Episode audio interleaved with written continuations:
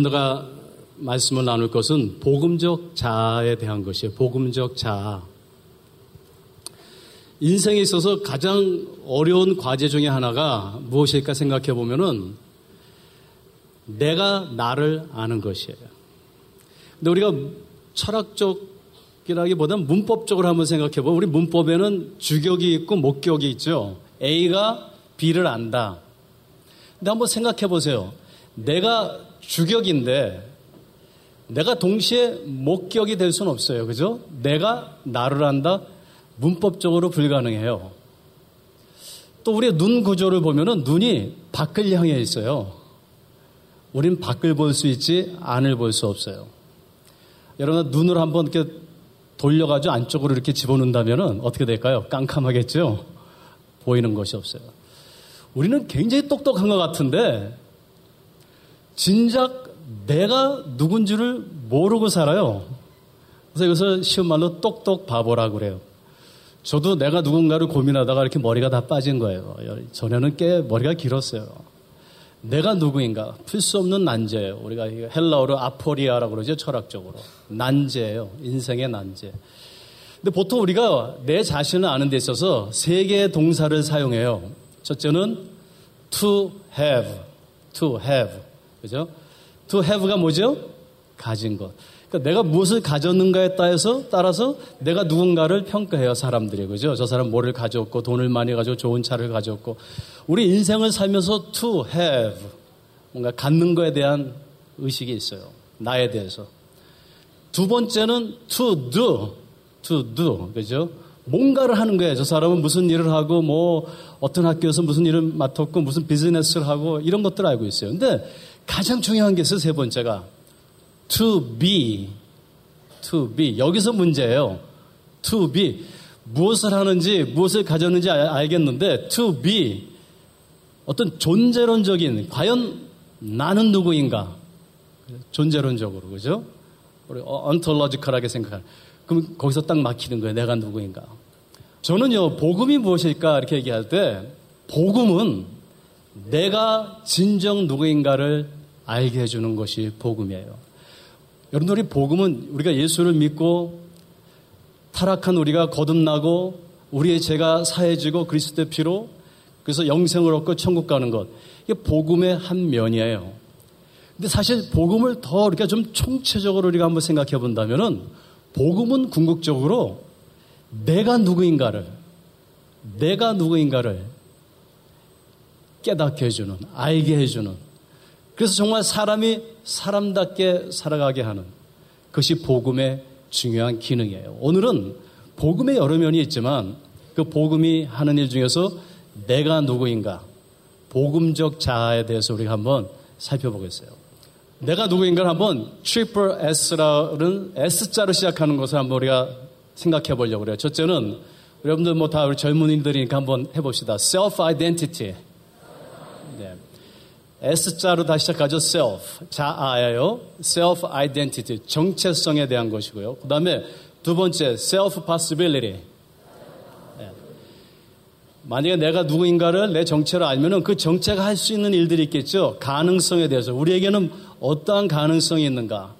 복음으로 비추어지는 자아 정체성, 복음으로 비추어지는 가능성. 세 번째는요, self responsibility. self responsibility는 책임성이에요. 그죠? 정체성, 가능성, 책임성. 이 우리가 세 가지로 to be 내가 누구인가 여기 대해서 한번 우리가 말씀으로 살펴보겠어요. 내가 누구인가 이거를 내가 나에게 이야기해 줘야 해줘야 될 텐데 남이 나에게 이야기를 해줘요. 그죠? 제일 먼저 내가 누구인가를 우리가 생각해, 생각해 볼 때 사람들이 먼저 제일 먼저 보는 건 뭐예요? 우리가 biometric 정체성이에요. Biometrics. 그죠? Biometrics가 뭡니까? 먼저 여자냐 남자냐 이것부터 따지죠. 우리 가부장 제도적이고 보다 더 유교적인 꼭 그렇지만 않아요. 서구에도 그죠? 그 Western civilization에도 기독교 문화가 오래 깊이 정착한 데 가도 항상 그 가부장 제도적인 것이 있죠.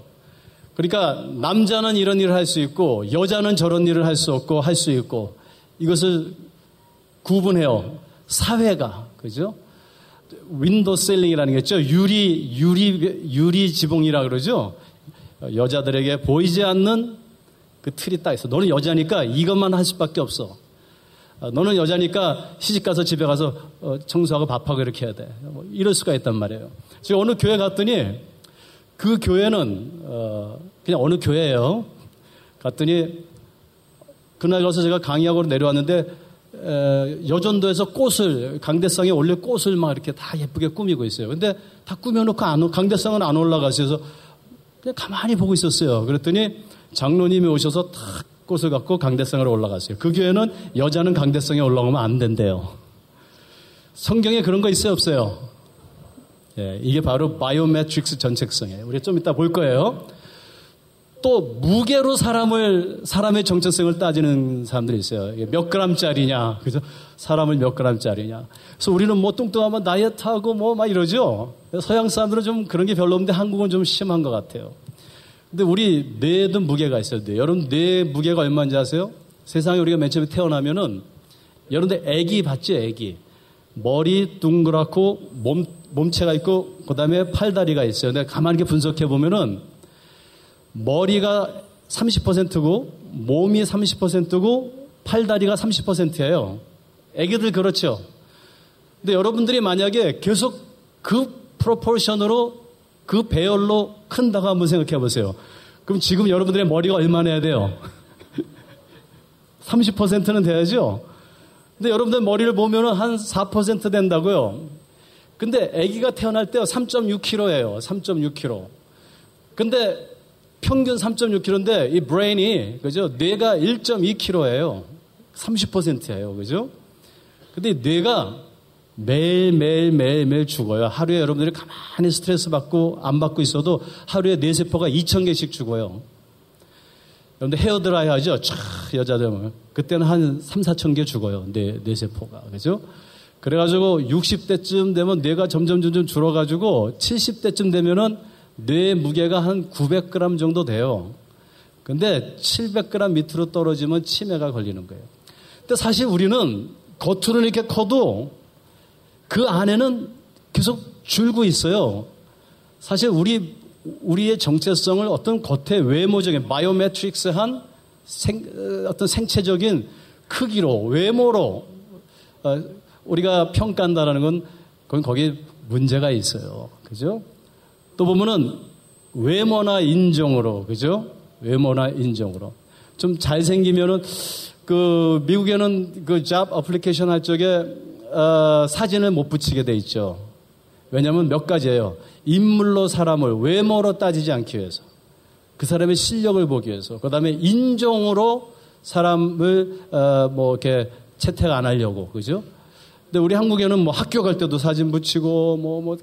근데 우리는 너무 사람을 외모로 보고 정체성을 평가하려고 그래요. 제가 어, 양수리 수양관이라고 있어요. 제가 가끔 거기 기도하러 혼자 올라가는데 거기 갔더니 강아지 한 마리가 다 얼굴이 다 찌그러서 막 병이 걸려서 이러고 있어요.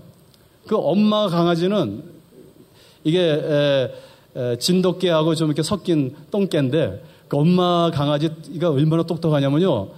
목사님이 오시면 안 짖는데요. 그리고 평신도가 오면 짖는데요. 믿어야 안 믿어요. 정말 그렇대요, 그게는. 그리고 가끔 올라가서 뭐 한 마리 자, 그, 어, 사슴도 잡아오고 막 이러는데 그 새끼를 낳는데 새끼가 그래서 제가 물어봤어요. 거기 일하시는 장로님에게. 새끼가 왜 이렇게 아프냐 그랬더니 새끼가 다섯 마리가 태어났대요. 딱 보고선 네 마리는 좀 비실비실 하더래요. 그래서 그 네 마리는 다른 사람 다 주고 제일 잘생기고 제일 예쁜 강아지를 한 마리를 딱 골라놓은 거래요. 그런데 몇 개월이 지나더니 그렇게 되더래요. 뭐 사람을 강아지도 외모로 보면 안 돼요. 근데 영물인 사람을 우리가 외모로 그 정체성을 평가하는 거는 우리가 그 생각을 좀 바꿔야 돼요. 이걸 바꿔야 돼요. 그죠?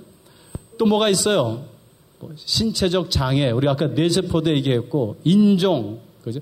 우리가 흑인을 좀 무서, 좀 이렇게 무시하고, 그 다음에 백인을 좀 이렇게 우리가 좀 뭐 또 잘해. 이런, 이런 편견된 정체성. 흑인이나 백인이나 동양이나 사람은 똑같아요. 이 가죽을 이렇게 벗겨보면은 이렇게 앉아가지고 한 5분만 진실하게 대화하다 보면은 마음이 다 통하게 돼 있어요. 마음이 다 통하게 돼 있어요. 제가 미국 군목에 군목으로 좀 있었어요. 장, 장교로. 그러면요, 등, 그 특공부대에 있었는데 미국 친구들 특공대 뭐 키가 다 막 1m 87, 90, 막 이래요. 흑인, 백인 막. 제가 군목으로 갔는데 동양인이고 삐쩍 마르고 대머리고 이 친구도 이러고 와요. 와가지고 목사님 저 걸프렌드하고 싸웠어요. 사람은요 다 똑같아요. 껍데기 벗기면 다 똑같아. 두 번째 우리가 보통 나는 누구인가를 볼때 사회 경제적 정체, 정체성이 있어요. 사회 경제적 정체성. 그게 뭐예요? 재정적, 그죠? 돈이 많은 사람. 그럼 뭔가 좀 더, 좀 높은 자아성을 가지고 있어요. 나는 좀 뭐가 있는 사람 같아요. 그죠? 뭐 학교. 나는 몇 평에서 살아. 이런 게 다 어떤 사회 경제적인 정체, 성이에요 자동차. 좀 좋은 자동차를 몰고 가면은 아, 호텔에서도 이렇게 딱 안내를 잘 해줘요. 그죠? 근데 깡통차 몰고 가면은 빨리 지나가라. 빨리 빨리 가라고 빨리. 그런 거 경험해 보세요. 전 경험해 봤어요. 명품으로 자기 아이디를 정체성을 찾는 사람이 있어요. 내가 어떤 브랜드를 갖고 다니는지, 그죠? 어떤 브랜드를 갖고 다니는지. 제 아내는 가정의학과 의사예요. 그런데 미팔군 병원에서 일을 해요. 그러니까 의사들이 그 외국 외국 의사들하고 한국 의사들하고 미팅이 많아요. 뭐 파티도 하고 이렇게. 근데 우리 아내가 이제 거기 참석을 이렇게 하는데 우리 딸이 어느 날 그래요. 아빠, 엄마 명품 가방 하나만 사줘. 그래요. 저는 그 명품은 잘 몰라요. 전, 저는 성격이 이 옷을 입고 우리 아내가 벗지 말라 그러면 그냥 일주일 입어요. 그런데 우리 딸이 그래요. 그래서 아니 그 비싼 걸 왜 사? 그랬더니 우리 딸이 그래요. 엄마는 매일 그 미팅 그런 데 가고 뭐 국제적으로 이렇게 만나고 그러는데 엄마 갖고 하나 사주자. 근데 아빠 아빠 나 크리스마스 선물도 안 받을 거고 생일 선물도 안 받을 거고 그리고 용돈도 몇 년 동안 안 받는 거 약속할 테니까 그 돈으로 엄마 가방 하나만 사줘. 예쁜 명품 하나 사주자. 막 그래요. 그래서 제가 우리 딸이 너무 기특해서 그래 그럼 너 정말 생일 선물도 안 받고 크리스마스 선물도 안 받을 거야? 어, 그럼. 그래가지고 우리 애하고 백화점에 둘 갔어요. 저는 그렇게 비싼지 몰랐어요. 가방이. 뭐 백 요거 하나가 뭐 이렇게 왜 그냥 요만한 게 그리고 제 눈에는 너무 미워요. 예쁘지가 않아요 가방이. 근데 우리 딸이 저거야 엄마 엄마 저거야.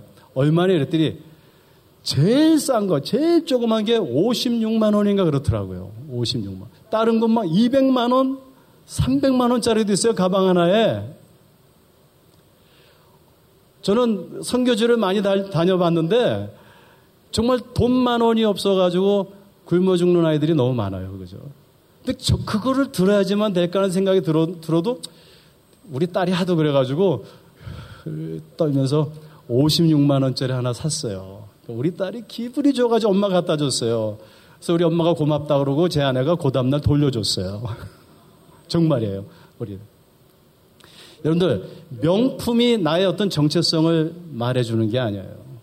명품이 말해주는 게 아니에요. 명품 나쁘다는 거 아니에요. 명품, 명품들도 좋은 게 있어요. 가치도 있고. 역사 문화적 정체성을 갖고 있는 사람들이 있어요. 예를 나는 어느 나라 사람이다 그러면서 기죽고 들어가는 거예요. 그죠? 사실 오늘날 여러분들은 행복한지 아세요? 대한민국은 지금 세계 10대 강대국이에요. 여러분들 세계에서 제일 strongest passport, 가장 강력한 패스포트, 여권이 어느 나라 여권인지 아세요? 대한민국 여권으로 나왔죠, 이번에요. 그죠? 영국하고 한국이 1등을 했어요. 여러분들 대한민국이라는 여권 딱 가져가면 아무데나 막 갈 수 있어요. 미국보다 더 파워풀해요, 미국. 근데 제가 어렸을 때는 한국 여권 가고 어디 가려면 갈 수가 없었어요. 그렇죠? 얼마나 모욕을 많이 받았는지 몰라요. 근데 그런 출신 국가가 과연 우리의 정체성을 말해줄까요? 어떤 사람은 가문 따져요. 나는 무슨 가문, 어느 가족, 누구의 자식, 어떤 사람은 지역을 따져요. 나는 뭐 경기도, 전라도, 나는 뭐 제주도, 뭐 나는 뭐 이북. 카스트 제도, 카스트 제도 아시죠? 저는 인도, 네팔 이런 데 많이 다녀요, 우리. 거기에 문제가 뭔지 아세요? 교회 가도 카스트 제도가 있어요. 태어날 때부터 나는 브라만족이고, 그럼 교회 안에서 브라만족은 그렇지 않은 낮은 카스트 있는 사람들 완전히 무시하고, 그죠? 이게 뭘까요? 이 모든 정체성은 세상이 우리에게 준 정체성이에요. 하나님이 우리에게 주신 정체성이 아니고 하나님이 최초로부터 우리를 창조하신 정체성이 아니에요. 복음이 하는 일은 뭐냐면 이러한 것들을 다 무너뜨려 버리는 거예요, 우리 안에서. 이런 것들이 다 필요 없다는 게 아니에요. 그렇지만 본질적으로 우리가 하나님은 우리를 어떻게 창조하셨는가를 알게 하시는 거예요. 나를 발견하게 하는 거예요. 그럼 우리가 성경적 정체성을 한번 볼까요? 우리가 또 종교적으로 좀 철학적으로 보면 크게 자, 이, 이 정체성에 대해서 세 가지의 큰 어떤 종교적 그 사상이 있어요. 하나는 자아, 그 다음에 무와, 그 다음에 하나님의 형상이라는 정체성이에요. 자아는 뭡니까? 자아. 내가 나를 알 수 있는 어떤 그따, 그러한 종교의 라인이 있어요. 도덕적으로 여러 가지 노력하면서. 아니면 무와 내가 나를 알 수 없는 지경에까지 가는 무아 지경에까지 니르바나에 이르는 그죠? 또, 또 불교적인 사상도 있고 위, 힌두교적인 사상도 있고요. 근데 우리 성경이 우리에게 말하는 건 뭐냐면 우리가 누구냐? 내가 나에 대해서 알 수 없고요. 하나님의 말씀이 우리에게 우리가 누구인가를 가르쳐 주고 있어요. 이게 복음이에요. 복음이 왜 굿뉴스냐? 우리가 누구인가를 하나님께서 말씀으로 가르쳐 주신 거예요. 그죠? 너희들은 하나님의 형상으로 창조된 하나님의 피조물이다. 이걸 얘기해 주는 거예요. 하나님의 형상. 그럼 하나님의 형상이라는 게 도대체 무엇일까요? 그죠? 게라드 보스라는 구약학자가 있어요. 저 성경 신학자가 있었어요. 어, 프린스턴 대학에서 최초로 성경 어, 신학과를 어, 개설하신 분이신데 이분이 성경을 연구하면서 하나님의 형상이라는 것을 네 가지의 속성으로 설명했어요. 우리가 하나님의 형상이라는 것은 우리 안에 하나님이 갖고 계신 여러 가지 속성 중에 우리하고 공유 안 하시는 것도 있지만 우리에게 부여하신 네 가지 속성이 있다라는 거예요. 네 가지 속성. 첫 번째는 뭐냐면요. 영성이에요. 한번 따라해 봅시다. 영성. spirituality죠. 영성이에요. 우리가 보면요. 하나님께서 인간을 만드시고 하나님의 루와 히브리어로 그 영을 우리에게 부어주셨다 그랬어요. 그러니까 우리는요, 영적인 존재예요. 우리에겐 육이 있지만 이 육과 영이 꼭 나눠진 건 아니죠. 우리 안에 영성이 있어요. 그러니까 우리는 시공간에 오감으로만 느껴지는 것으로는 만족할 수 없는 사람. 여러분들 오감이 줄고 하는 것을 다 해보세요. 눈으로 보는 것, 코로 마시는 것, 입 우리 혀로 여름 맛을 보는 것, 피부로 느끼는 것, 듣는 것, 아마 다 갖다 집어넣어 보세요. 소금물을 먹듯 마셔고 먹고 보고 봐도 또 모자르는. 왜 그럴까요? 영성을 만족시키지 못하면 우리는 나를 알 수 없어요. 인식할 수 없어요. 우리는 영적인 존재예요. 그러니까 사람은 누구나 뭔가 영적인 것을 찾고 있어요. 어떤 인도에서 그 무신론자들이 데모를 했어요. 신은 없다, 신은 없다, 신은 없다 이러고 막 가니까 아홉 살 먹은 꼬마이가 그걸 보고 있다가 아빠한테 이렇게 물어봤대요. 아빠, 신이 없는데 왜 저렇게 열래? 신이 없는데 왜 저렇게 열래? 신이 없다 이건 뭐예요? 신이 있는 거예요. 이게 우리의 영성이에요. 그죠? 어, 이 영성이라는 게 오늘날 보면은 목사도 있고 뭐 신부님도 계시고 스님도 계시고 이만도 있고 뭔가 인간에게는 종교가 있어요. 그죠?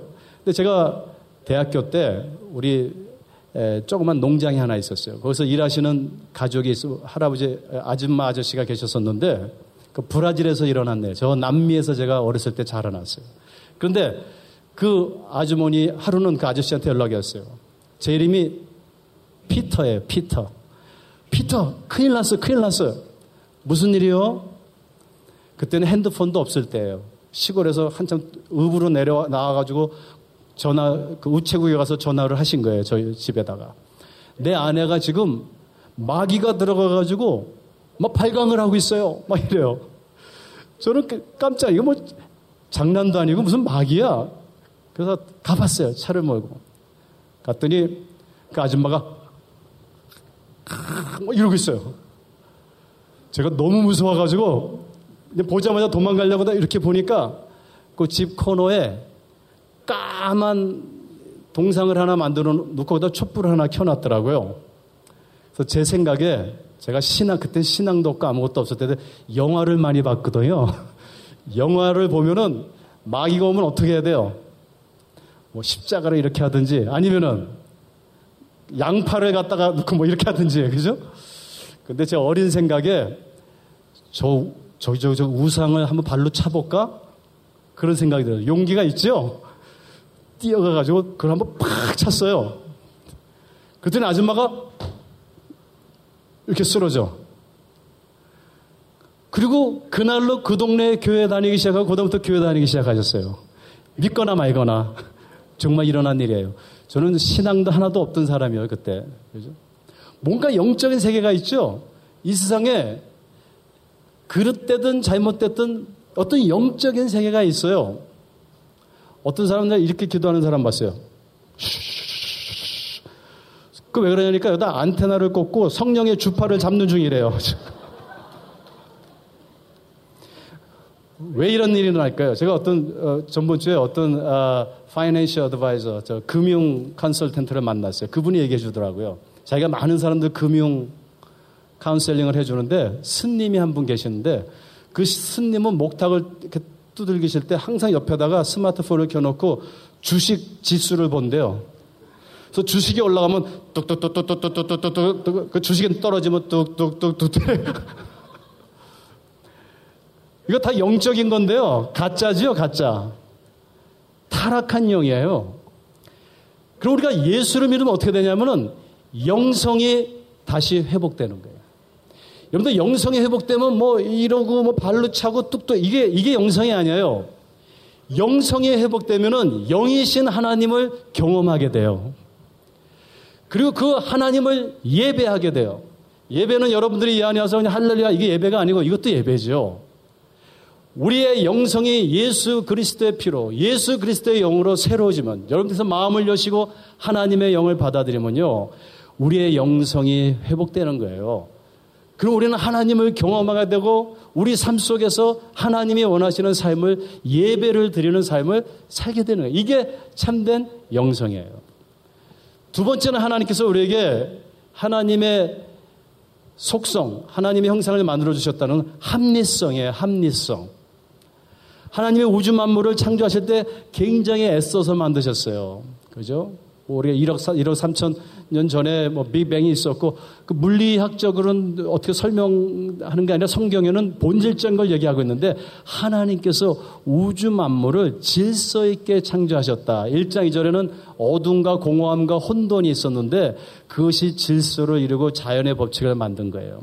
그래서 그 법칙 안에서 우리를 살게 하신 거예요. 여러분들 예수 믿는다고 예수를 믿으면 어떻게 될까요? 예수를 믿으면요. 합리적인 사람이 돼요. 즉 타락한 합리성이 회복되는 거예요. 합리주의가 아니라 rationalism, 이즘이 아니고 rationality, 합리성이 다시 회복되는 거예요. 그러니까 예수를 믿으면은 미신적인 것이 없어져요. 사람이 계획을 하게 돼요. 그죠? 사람이 생각하게 돼요. 합리적으로 모든 것을 바라보기 시작해요. 그러니까 여러분 예수 믿고선 뭔가 잠깐만 산에만 돌아다니고 눈이 막 뒤집어지고 이러고 다니면은 그거는 예수 잘못 믿고 있는 거예요. 영성이 회복되고 하나님의 하나님께서 주신 자연의 법칙에 대한 합리성. 내가 오늘 예수 믿고 예수님처럼 바다 위를 걷, 걸어야 되겠다. 그래가지고 동해 바다 가서 막 걸으면 안 돼요. 그거는 그냥 정신병원에 가야 돼요. 이게 합리성이에요. 그죠? 세 번째는요, 도덕성이에요. 하나님의 형상이라는 것은 도덕성을 회복하는 거예요. 우리가 예수를 믿으면 어떻게 되냐면 우리가 도덕적인 사람이 돼요. 하나님께서 내가 거룩하니 너희도 거룩하라. 그죠? 내가 거룩하니 너희도 거룩하라. 영성이 회복되고 합리성이 회복되고 도덕성이 회복될 때 우리는 내가 누군지를 점점 인식하게 돼요. 의식하게 돼요. 셀프 컨시어스네스가 생기는 거예요. 그죠? 도덕성 한번 따라해 봅시다. 가장 도덕적인 것이 가장 행복한 것이다. 여러분들 가장 도덕적인 것이요. 가장 행복한 것이요. 우리가 은혜로 예수를 믿고 은혜로 구원받았으니까 그냥 은혜로 마음대로 살자가 아니에요. 하나님의 그 값진 은혜 때문에 우리는 도덕성을 회복하게 되는 거예요. 인간은 도덕적일 때 행복해요. 사탄은 뭐라고 그러냐면 가장 비윤리적일 때 우리가 행복하다고 자꾸 얘기해줘요. 그게 재밌다고. 절대로 안 그래요. 그는 끝내 우리를 높은 데로 올렸다가 마귀가 떨어뜨리려고 하는 작전이죠. 도덕적인 것이 곧 하나님의 형상을 의미하는 것이. 마지막으로 뭐냐면 창의성이에요. Creativity. 창의성. 우리는요, 아담을 보세요. 아담을 창조했는데 하나님께서 그게 자유의지와 창의성을 주셨어요. 하나님이. 무로부터 유를 창조할 수 있는 새로운 것들을 생각할 수 있는 내가 항상 가지고 있던 생각들을 깨고 한번 치고 나올 수 있는 그 창의성이 생기는 거예요. 그러니까 기독교 문화가 깊이 뿌리 내린 그 문화를 보면은 창의성이 있어요. 그렇지 않은 문화를 보면 항상 카피의 문화가 있어요. 그죠? 여러분들 예수 믿으면은 창의성이 회복되기 시작해요. 우리 어머님이 미국에 사시는데요. 지금 여든 여덟이세요. 근데 우리 어머님이 남미에서 오래 살다가 미국으로 가셨어요. 나이가 드셔서 영어를 잘 못하세요. 근데 우리 어머니를 가만히 보면은 영어를 못해도 소통을 잘하세요. 그죠? 여러분들 말 잘한다고 소통되는 게 아니에요. 창의성이 있으면 돼요. 그죠? 근데 우리 어머님이 한 번은 우리 딸 어렸을 적에 생일 케이크를 사러 가셨어요. 베이커리에. 베이커리에 가가지고. 가가지고, 그, 우리가 뭐, broken English라고 하죠. 아, give me birthday cake? 그러니까 그 앞에 있던 아가씨가, excuse me, what? What? 그랬어요. 아, birthday cake. 어, excuse me? 자, 두 번 그러면 좀, 좀 약간 창피하죠? 근데 우리 어머니 성격은 아무 문제 없어요. She's happy woman. 아, birthday cake. 세 번째예요. Excuse me, excuse me. 못 알아들었어요. 그러니까 우리 어머님이 딱 보시고 이때 성령 충만한 사람 뭐가 있어요? 창의성이 있어요. 딱 그랬어요. Look. 알아들었어요. 보라는 거죠? 그 다음에 Happy birthday to you. 그러니까 아, birthday 그리고 줬대요. 여러분들 예수 믿으면 창의성이 생겨요. 주눅 들을 필요 없어요. 우리가 그 틀을 깰 수 있어요. 네 가지예요. 우리 한번 처음부터 해볼까요? 따라 보세요. 첫째는 영성, 합리성, 도덕성, 창의성. 우리가 예수를 믿으면요. 저도 대학교 때 좀 젊었을 때 도대체 예수가 뭘까 고민 많이 했어요. 근데 예수를 믿으면 믿을수록 내 안에서 하나님의 형상을 다시 회복시켜 주는 것을 경험하게 됐어요. 그리고 성경을 읽으면서 영성과 합리성과 도덕성과 창의성이 살아나면서 아, 나는 하나님의 형상이구나. 이걸 깨닫게 됐어요. 한번 다 같이 우리 읽어보겠습니다. 17절부터 18절 시작. 누구든지 그리스도 안에 있으면 새로운 피조물입니다. 이전 것은 지나가고 새 것이 되었습니다. 모든 것은 원래 하나님께로부터 난 것입니다. 그래서 하나님께서는 그리스도를 통해서 우리를 자기와 화목하게 하셨습니다. 그리고 이제 우리에게도 이웃과 화목하게 하는 직책을 주셨습니다. 누구든지 그리스도 안에 있으면 새로운 피조물이라. 하나님의 형상이 우리 안에서 새로 회복되는 새로운 피조물이 돼요. 나를 찾고요. 그뿐만 아니라 내가 하나님과 함께 되므로 우리가 또한 이웃에 대해서 이 하나님의 정체성을 가지고 그들을 섬기는 그러한 직책을 하나님께서 우리에게 맡기셨어요. 자, 여기 뭐가, 이게 뭐죠? 네, 상어예요. 그런데 이 상어는 화이트 샤크라고 그래가지고 백상어라고 그래, 백상어. 상어 중에서 제일 큰 상어예요. 제가 남아프리카에서 한 5년을 살았어요. 그런데 그때 있을 때 너무 좋았던 게 젊었을 때인데 그 바닷가에 가면은요, 이 고래떼들이 메이팅을 하러 와요. 그리고 물개가 수천 마리가 있어. 그리고 낭떠러지에 가면은 가끔 이 상어를 볼 수 있어요. 그런데 이 백상어는 상어 중에서 제일 큰 상어고 제일 무서운 상어예요. 자그마치 1.6톤 정도 돼요. 그죠? 길이가 7m에서 8m예요. 자, 상어가 알을 낳습니까? 새끼를 낳습니까? 알. 손 들어보세요. 알. 그 다음에 새끼. 둘 다 맞았어요. 상어는 특별하죠. 알을 낳아가지고 배 안에서 키워가지고 부활을 시켜요. 그죠? 그러니까 실제 나올 때는 새끼로 나와요. 이거 그 실제 실험한 거예요. 제가 아티클에서 읽은 거예요. 이 상어를요 어항에다 키워요. 어항에다 키우면요 최고로 클 수 있는 게 40cm. 여러분들 7m, 8m짜리 상어가 40cm밖에 못 커요. 그리고 무게는 1.6톤짜리가 9kg밖에 안 돼요. 그 다음에 이것을 다시 빼가지고요. 바다에다 던져요. 다시 클까요? 안 클까요? 안 커요. 우리는요, 마치 우리가 백상화 같은 하나님의 형상인데 이 세상에 우리에게 만들어진 어항이 있어요. 너는 여자야. 너는 돈이 없어. 너, 넌뭐 너무 뚱뚱해. 너는 너무 말랐어. 너무 잘생겼어. 못생겼어. 너는 명품이 있어. 없어. 이 세상에 여러분들에게 만들어준 어항이 있어요. 그 어항에서 우리는 40cm밖에 못 크는 거예요. 저와 여러분들은 1.6톤, 7m, 8m 커야 돼요. 바다라는 세상에 가서 일할 수 있어요. 우리는 하나님의 형상이에요. 한번 죄송하지만 따라해보세요. 나는 하나님의 형상이다. 근데 아침에 일어나 한 번씩 얘기했어요. 나는, 저는 오늘 오기도 전에 나는 하나님의 형상이다. 너 대머리잖아. 아니야. 그래도 하나님의 형상이야. 성경 읽어보니까 대머리는 거룩하다 그랬어요. 부정한 게 아니다 그랬어요. 레이기에. 이게요, northern pike fish라는 거예요. 강꼬치라는 민물고기예요. 담수어예요. 1.3m, 23kg예요. 1.3. 근데 얘가 잘하는 게 있어요. 얘는요, 잡어를 보면 그냥 삼켜버려. 잡어를 그냥 막 먹어버려. 막 팍. 자기 얼굴만한 걸 막 잡아먹는 게 이 northern pike fish예요. 그런데요, 이 northern pike fish를 실린더 튜브에다 집어넣어요. 실린더 튜브에다가. 그래서 강물에다 이렇게 갖다 놔요. 그럼 자버들이 막 올 거 아니에요? 그럼 얘가 막이 실린더를 치면서 바깥에 나가서 그 자버를 잡아먹으려고 막 발버둥을 쳐요. 먹을 수 있어요? 없어요? 그래가지고 3일만 놔둬요. 그렇게 3일만. 그 다음에 그 실린더를 빼요. 자, 이제 자유로워요? 안 자유로워요? 자유로운데요. 잡어가 옆에 지나가도요. 못 잡아먹어요. 보고만이 있어요. 왜 그럴까요? 트라우마가 있어요. 트라우마.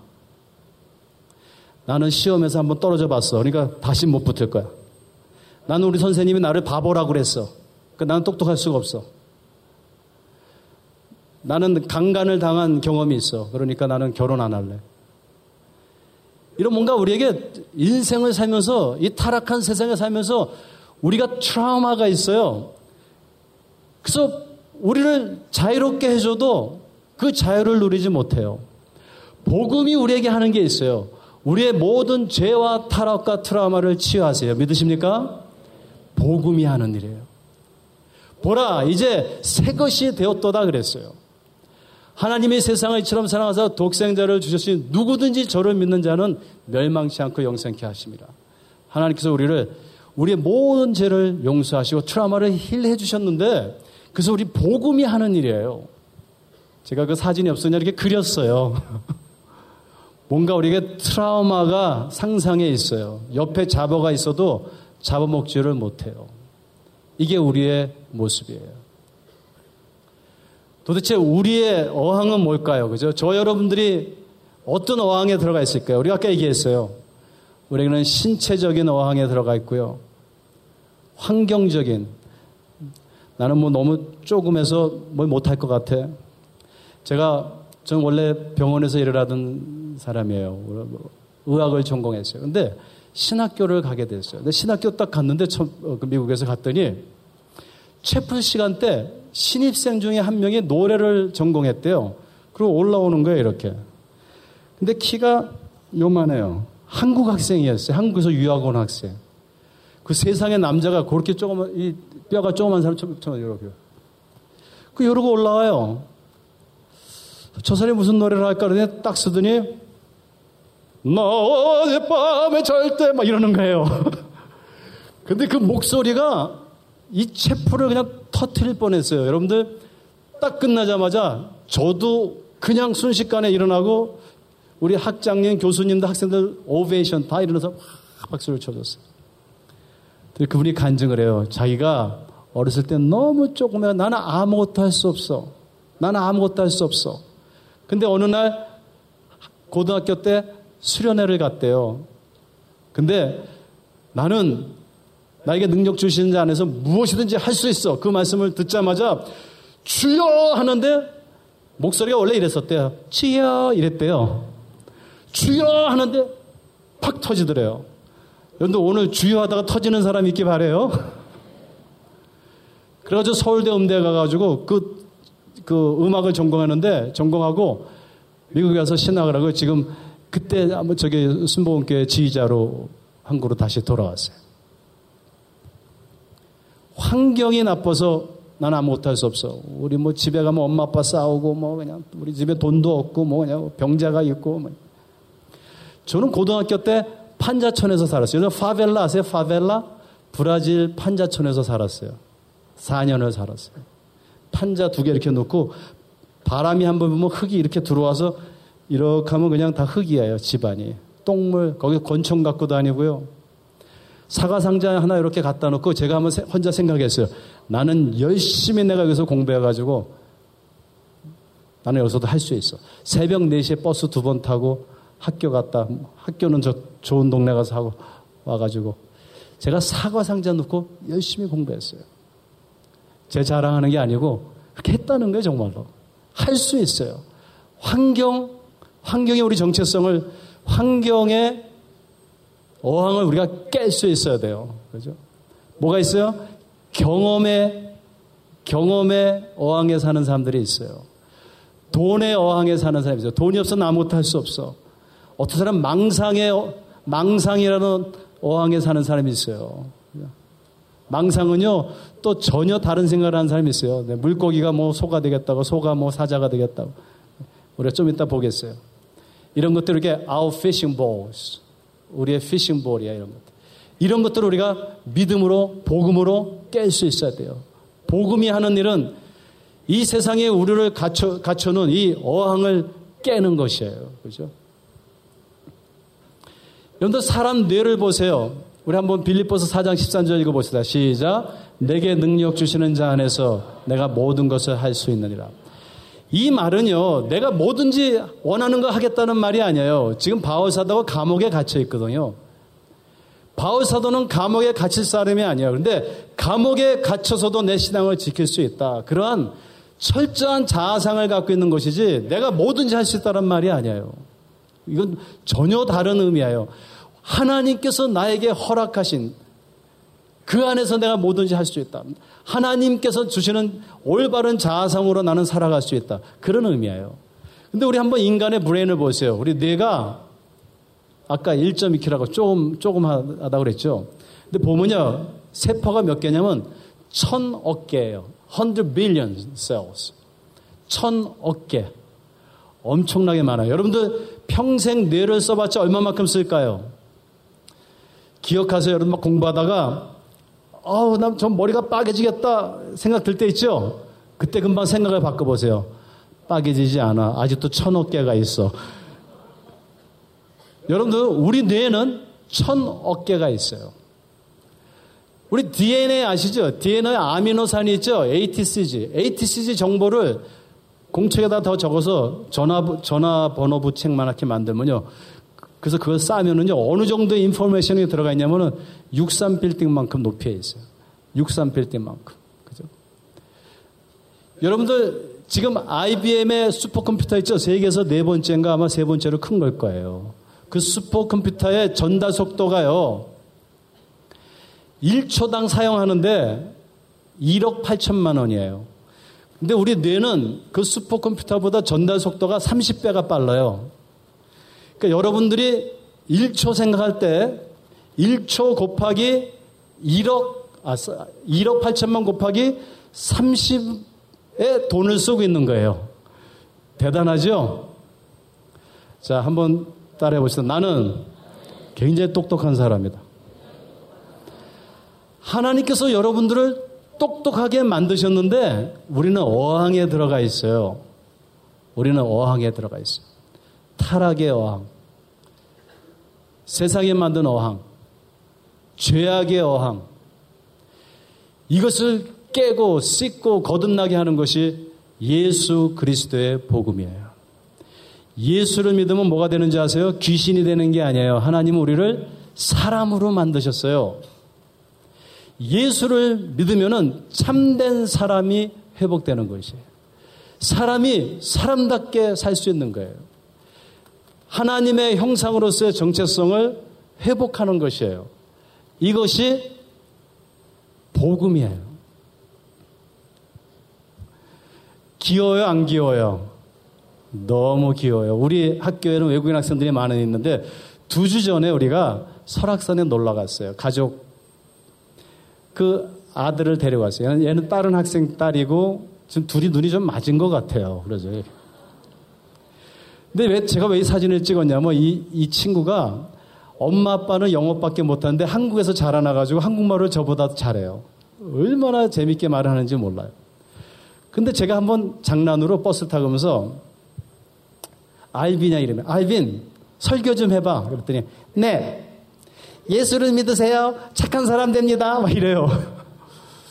그래서 제가 아유 너무 설교 잘하네. 그런데 그 옆에 그 김다니엘 교수님이랑 우리 학교에 영성학과 이렇게 교수님이 계세요. 그래서 제가 장난으로 저 사람 있지 나쁜 사람이야.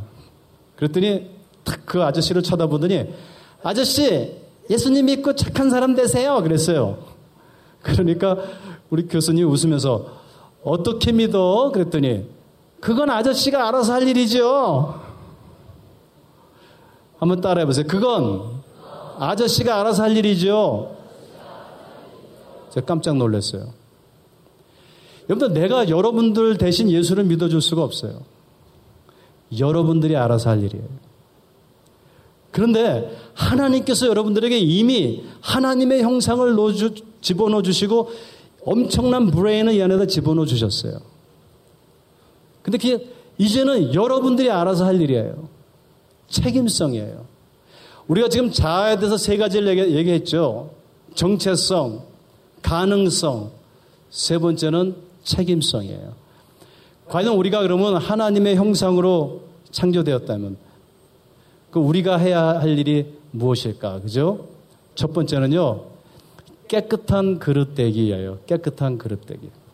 디모데후서 2장 20절 21절을 보면은 큰 집에는 금그릇도 있고 은그릇도 있고 질그릇도 있고 나무그릇도 있고 다 여러 가지 그릇이 있다고 그랬어요. 여러분들 우리가 다 똑같으면 어떻게 해요? 여러분들 가운데는 비즈니스를 할 사람도 있고 예술을 할 사람도 있고 스포츠를 할 사람도 있고 앞으로 아니면 과학자가 될 사람도 있고 목회자가 될 사람도 있고 다양한 그릇이 있는 거예요. 그죠? 우리가 하나님의 형상을 가진 자로서 다양한 그릇으로 태어났어요. 다양한 탤런트들이 있어요. 근데 하나님은 어떤 것을 쓰시냐? 우리는 나는 은그릇이니까 금그릇이 돼야지. 나는 금그릇이니까 뭐 은그릇이 돼야지. 사실 그런, 그런 것이 아니고요. 우리는 다양한 그릇인데 우리가 하나님의 형상으로서 기능하기 위해서 제일 중요한 게 뭐냐면 깨끗한 그릇이 되는 거예요. 우리가 어떻게 깨끗한 그릇이 될 수 있을까요? 예수 그리스도의 피로 깨끗해질 수 있어요.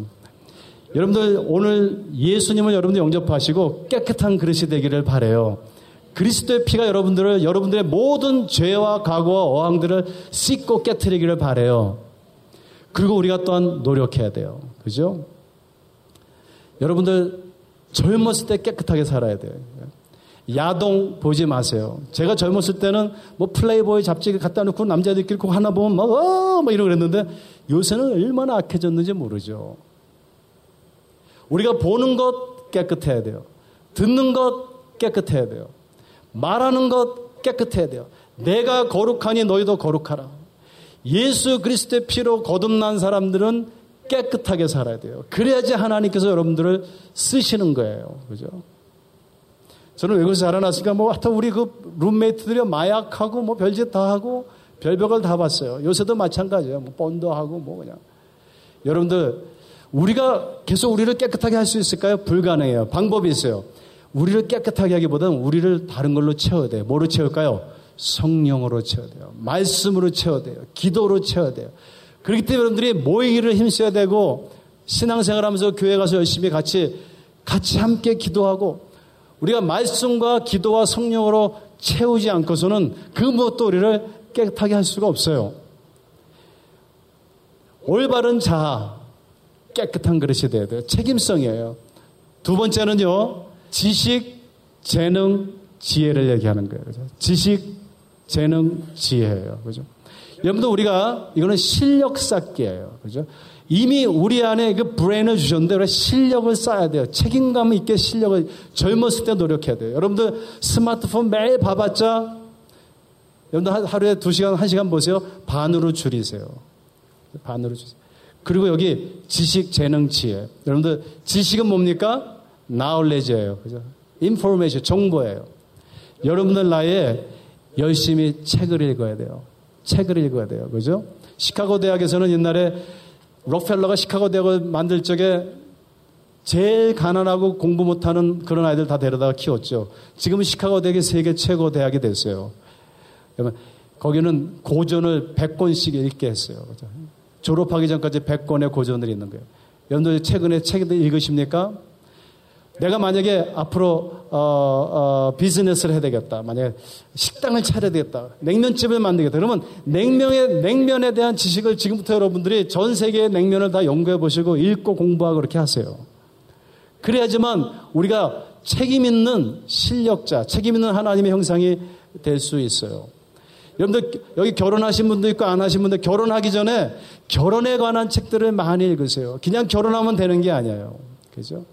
자기 전공 분야의 책을 최고로 많이 읽으세요. 그 무엇보다도 하나님의 말씀을 많이 읽으세요. 하나님의 말씀, 이 좋은 나의 참된 자아를 회복시켜주는 이 귀한 말씀을 왜 집에다 이렇게 두고 그냥 가만히 놔둬요? 젊었을 때 한번 읽어보세요. 읽고 질문도 하고 믿어지지 않는 거 찍어도 보고 이러면서 한번 성경과 한번 싸워보세요. 지식을 키워야 돼요. 제가 우리 아내하고 약혼을 했는데 어, 딱 한 번 보고 약혼을 했어요. 몇 번 안 보고 양쪽 집안에서 이렇게 이렇게 또 얘기해서 약혼을 했어요. 그러고선 우리 아내는 기숙사로 가고 저는 또 제 기숙사로 왔는데 아, 그다음 저는 신학교를 갔죠. 제가 신대원을 가고 우리 아내는 다시 자기 학교로 돌아갔어요. 약혼하고 일주일 만에 헤어진 거예요. 그다음부터 제가 전화하면 전화도 안 받아. 약혼해놓고 전화를 안 받아. 여러분이 약혼해놓고 생각해보니까 어, 내가 속았다. 왜그 남자하고 결혼했지? 앞으로 그 사람 뭐 목사 된다면서 아, 좀 그리고 제가 신학교 1학년 때 제일 뜨거웠어요. 너무 뜨거우니까 전화만 걸면은 뭐 창세기 출애굽기 레이기 민수기 얘기해주고 매일 예수님 얘기하고 이러니까 우리 아내가 지쳐버린 거예요. 그래가지고 전화를 하면은 그냥 옆에다 이렇게 그렇게 제 룸메이트가 그때 누구였냐면 저기 분당에 지금 할렐루야 교회 있지 할렐루야 교회 김승호 목사님이 제 룸메이트였어요 그때 같이 신대원에서 일하는데 김승호 목사님이 그때 전도사님인데 이한용 전도사님 파혼하세요 그래 아, 그 싫어하는 여자하고 어떻게 결혼해요? 근데 제가 생각을 했어요. 파혼을 할까 그러다가 아니야 하나님께서 맺어주신 건데 약혼 때 예배도 드리고 그랬는데 한번 공부를 해보자. 그래가지고 결혼에 대한 책을 다 사왔어요. 그래가지고 열심히 결혼에 대한 책을 읽고 데이트에 대한 그 책을 읽고 주말에 세 페이지를 이렇게 줄여가지고 다 요약을 해서 편지로 보내줬어요. 그거를 1년 동안 했어요. 그러니까 책을 몇 권 읽었을까요? 50권 넘게 읽었어요. 50권을 세 페이지로 다 요약했어요. 그래가지고 그게 3, 55, 150페이지가 됐어요. 그렇게 1년 하고 나니까 제가 결혼 한 10년 한 사람 같아요, 기분에. 그리고 결혼해보니까 그게 또 별 소용이 없더라고요. 뭐 싸우고 뭐하고 뭐 이랬어요. 근데 나중에 도움이 점점 돼, 도움이.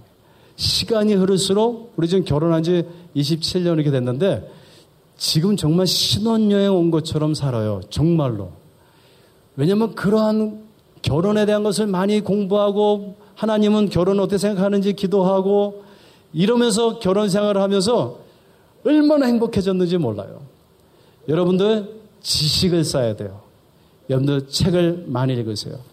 두 번째는 뭐냐면 재능이에요. 재능은 뭡니까? 노동이에요. 머리만 돌리면 안 돼요, 여러분들. 뭐든지 젊었을 때는 손에 닥치는 대로 해야 돼요. 집에서도 내가 먼저 설거지하고, 내가 먼저 섬기고, 내가 먼저 청소하고, 몸을 아끼지 마세요. 재능이라는 건 자기가 직접 만들어 보는 거예요. 그죠? 음식도 그냥 책만 읽어서는 안 돼. 음식 아무리 자기가 직접 해봐야 되겠죠. 우리 한국 사람들은 재능이 있어요. 제가 미국에서 머리를 깎아보면 좀 머리가 없잖아요. 그러니까 이발소 가기도 좀 미안해요, 어느 때는. 근데 이발소 가면은 미국에서는 막 뜯어, 뜯어버려요, 이렇게 쭉쭉. 그래서 마보라 그러죠. 근데 한국에 와서 놀랐어요. 한국 사람 처음 와서 이발소 갔더니 그냥 귀까지 수벼줘요. 막, 면도칼을 여기다 막 갖다 대고. 우리 한국 사람들이 굉장히 재능이 많아요. 좋은 거예요. 여러분들, 노동을 하세요. 근데 보세요. 아무리 지혜가 있고 아무리 재능이 있어도 감옥서 가도 학력 높은 사람들 많아요. 감옥서 가도 재능 있는 사람들 많아요. 우리에게 뭐가 필요하냐면 지혜가 필요해요. 지혜. 지혜는 뭡니까? 우리의 재능과 우리의 지식에 방향을 주는 것이에요. 가치관을 부여하는 것이에요. 그죠?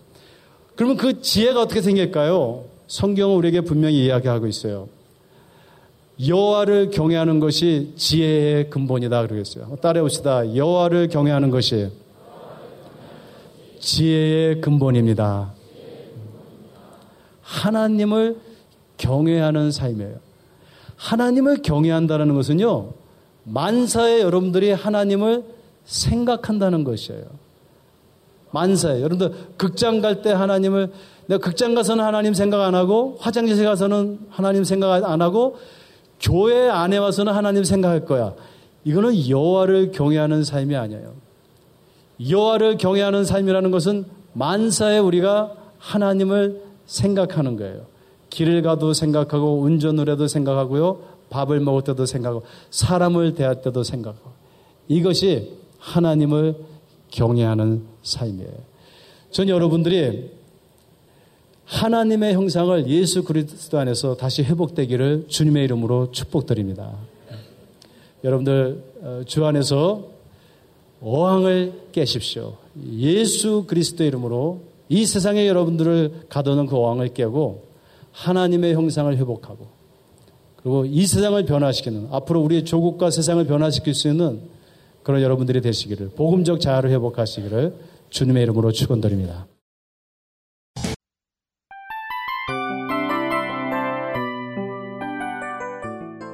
이 프로그램은 청취자 여러분의 소중한 후원으로 제작됩니다.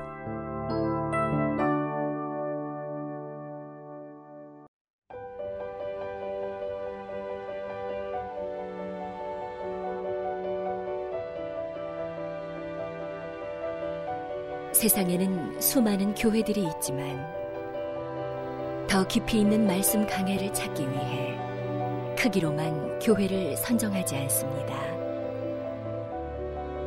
보다 좋은 영적 콘텐츠를 더 많이 나누기 위해 방송비를 받지 않습니다.